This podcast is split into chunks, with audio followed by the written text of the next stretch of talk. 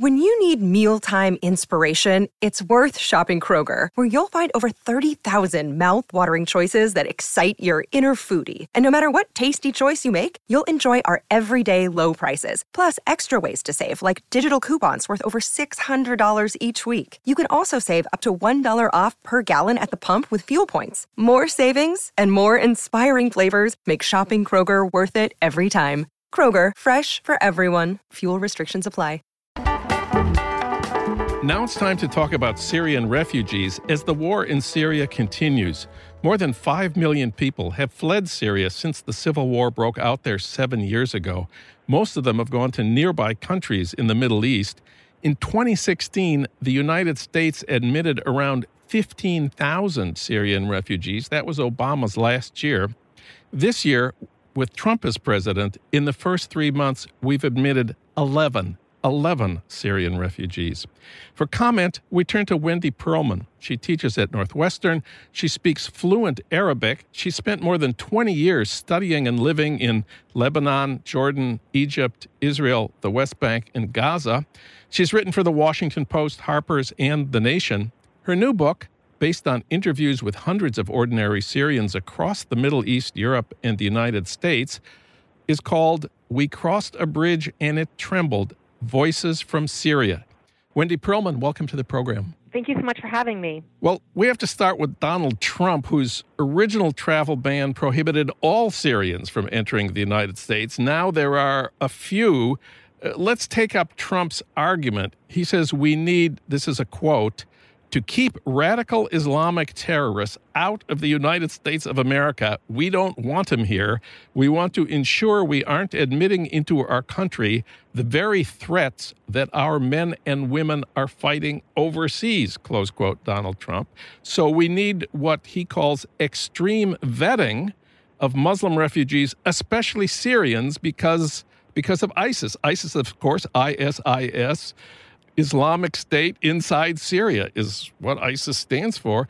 ISIS members from Syria, he says, could be disguising themselves as refugees to sneak into the United States. So that's why we need extreme vetting to keep terrorists out. What do you think about this argument? What do you know about what it takes for a Syrian to, to get refugee status in the United States? Well, I think that what it takes for a Syrian to get refugee status or anyone to get refugee status and be resettled in the United States is already to go through extreme vetting. That extreme vetting is the status quo. Already there exists years of interviews, of background checks, of waiting, of paperwork, of all sorts of verifications. When you talk to asylum officers and resettlement officers, they say that already in existence um, has long been the most extreme vetting they could possibly imagine. And it only takes the most uh, minimal knowledge of the resettlement program to know that those are really false accusations.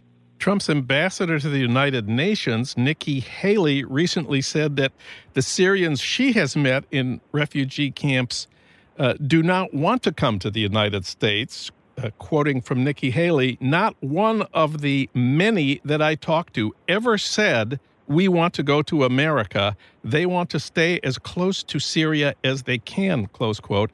You've talked to hundreds of Syrian refugees. Did any of them tell you they'd like to come to America? Uh, yes, I think that the, that Ambassador Haley's statement is also a, a misrepresentation of a very complex reality. Uh, most refugees want to return home, and Syrian refugees are no exception. People would like nothing more than to return to their their homes and their reality. The loss, the pain, um, the sheer earthquake it means in people's lives. So refugees do not flee easily. They flee because they fear for their lives. They flee because they worry that if they stay one day longer, they might be killed by a chemical weapon or a barrel bomb or be arrested and die in a dungeon prison. Or they've come to realize that there's just no life um, where they are, that they might be conscripted into the army. So it's only the most severe dangers that force people to, to leave their homes. And once people leave, uh, you can imagine that there's a lingering desire to go back. It's not easy to be a foreigner in a new land, to um, perhaps not have legal status, to live in the most uh, dire of conditions, perhaps in a tent or a bare apartment, to start life over. But what you have in the Syrian situation is after more than seven years of a brutal war and all types of violence used by a brutal regime that's been willing to do everything it needs to do and can do to stay in power, and a regime that has strong allies like Russia and Iran uh, supporting it militarily, economically, politically, what you have for many refugees is the reality that their homes no longer exist. Their towns and neighborhoods and streets no longer exist. Um, and in addition, for many refugees who are fleeing the Assad regime, there's facing a reality that that Assad regime seems to be consolidating power. More and more, you have people saying it seems that the regime has won. It is reconquering slowly the territory that slipped from its control um, during the past seven years. So for refugees, many of them, there is it's unthinkable to return to live under the Assad regime again.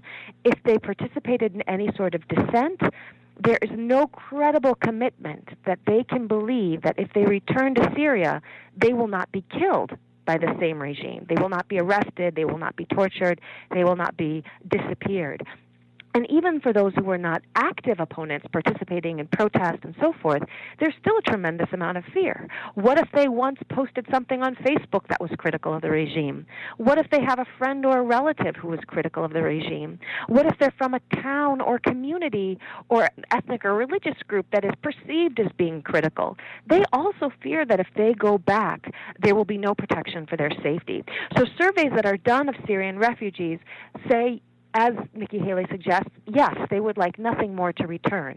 But they also frequently say that they would not return unless there is some type of political transition leading to a post Assad future, and they will not return unless there are some basic guarantees for their physical safety. And it is very difficult that it can be imagined it can be guaranteed under the current political circumstances and as long as Bashar al Assad is in power. And that's why many refugees see no alternative but to try to start their lives over. And in those border countries that you mentioned, where there are currently about 5.6 million Syrian refugees, the largest number in Turkey, and smaller numbers in Jordan, in Lebanon, even some in Iraq and in Egypt, the conditions are tremendously dire.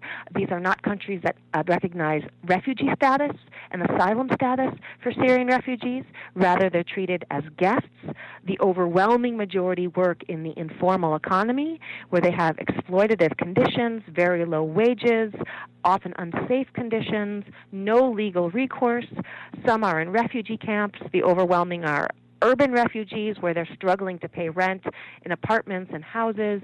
There are hundreds of thousands of children who are not going to school, instead, who are working full time, sometimes 12, 14 hours in factories, in fields, in sweatshops. Their lives are the definition of precarious, unsafe. For many refugees in that situation, yes, of course, many would want to seek more stable opportunity elsewhere, which is why you had so many risking their lives in these inflatable boats to cross the Mediterranean, hope to get to Europe, and why you would have many, many, many more come to the United States and come to Canada and come to North America if they were allowed. Let's talk about your interviews for this book. How many weeks and months have you spent interviewing refugees, and where did you find them? So I began doing these interviews in 2012. Um, I spent about uh, a month and a half, two months in Jordan interviewing Syrian refugees there, and then I continued to interview Syrian refugees for the next four years. So I returned to Jordan in 2013, and then spent several months in Turkey, and then I returned to Turkey in 2015 and 2016, moved on to Lebanon, did some interviews even in the United Arab Emirates. And then as the large wave of, of refugees moved on to um, Europe in 2015, I also moved on and did interviews with Syrian refugees in Denmark, Sweden, and Germany, and also did some interviews with Syrian refugees in the United States. So it was many weeks, many months over a period of many years. And that time frame was useful because it really allowed me to see how refugee stories evolved over time. It allowed me to access people of different walks of life. And in going to different countries, I was able to see how the refugee experience was different depending on where people wound up. My interviews were open ended. They were usually just uh, a space in which I asked someone to talk about his or her life, what this Syrian conflict had been like for him or her, and also about life before the conflict began, which was very important to help me put the Syrian uprising and then the Syrian war in a larger historical perspective. One last thing the title, We Crossed a Bridge and It Trembled. What does the title mean? So the title is taken directly from one of these testimonials. It was so important for me to write a book that was exclusively in Syrian's own words. I collected these testimonials, and my job was that of a curator. I put them in a sequence. I, I edited them for readability and for length and created a mosaic of stories, a sort of series of conversations. It was important for me that the title would also be taken directly from those words. So the title is taken from a testimonial from a man, a man describing a huge demonstration in spring 2011. This was the period when there were mass demonstrations, hundreds of thousands of people peacefully, nonviolently, without arms, going out into the streets and calling for freedom, calling for dignity, calling for change. And he describes one of these protests in which the crowd was so large, he said, that they crossed a bridge in his town. They crossed a bridge and it trembled under the weight of so many people. So it's a literal description of this mass shows of people's power at the height of a people's popular uprising. And I think it's so important to remember that what is now a war and a refugee crisis began a popular uprising. So it's a literal description, but it's also a metaphor. I think that Syrians have crossed many bridges. They've crossed the bridges from authoritarianism to revolution, from revolution to war, and eventually from the homeland to exile. And all of those bridges have left Syrians trembling under the, the sheer gravity of this tumult, this loss, this violence, this pain.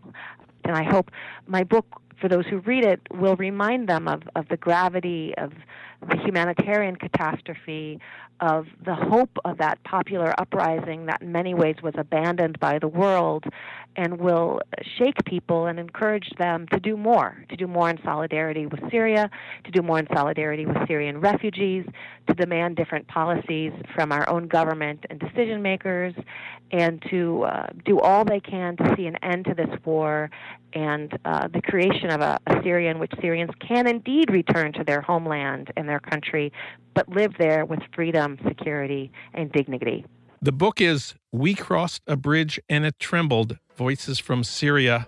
The author is Wendy Pearlman.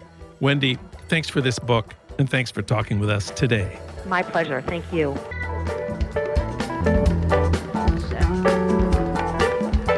You've been listening to Start Making Sense, the weekly podcast of The Nation magazine. You can hear more interviews like this one at thenation.com, and you can subscribe to Start Making Sense at iTunes Podcasts, Pocket Casts, Stitcher, or wherever you get your podcasts. I'm Jon Wiener. Thanks for listening.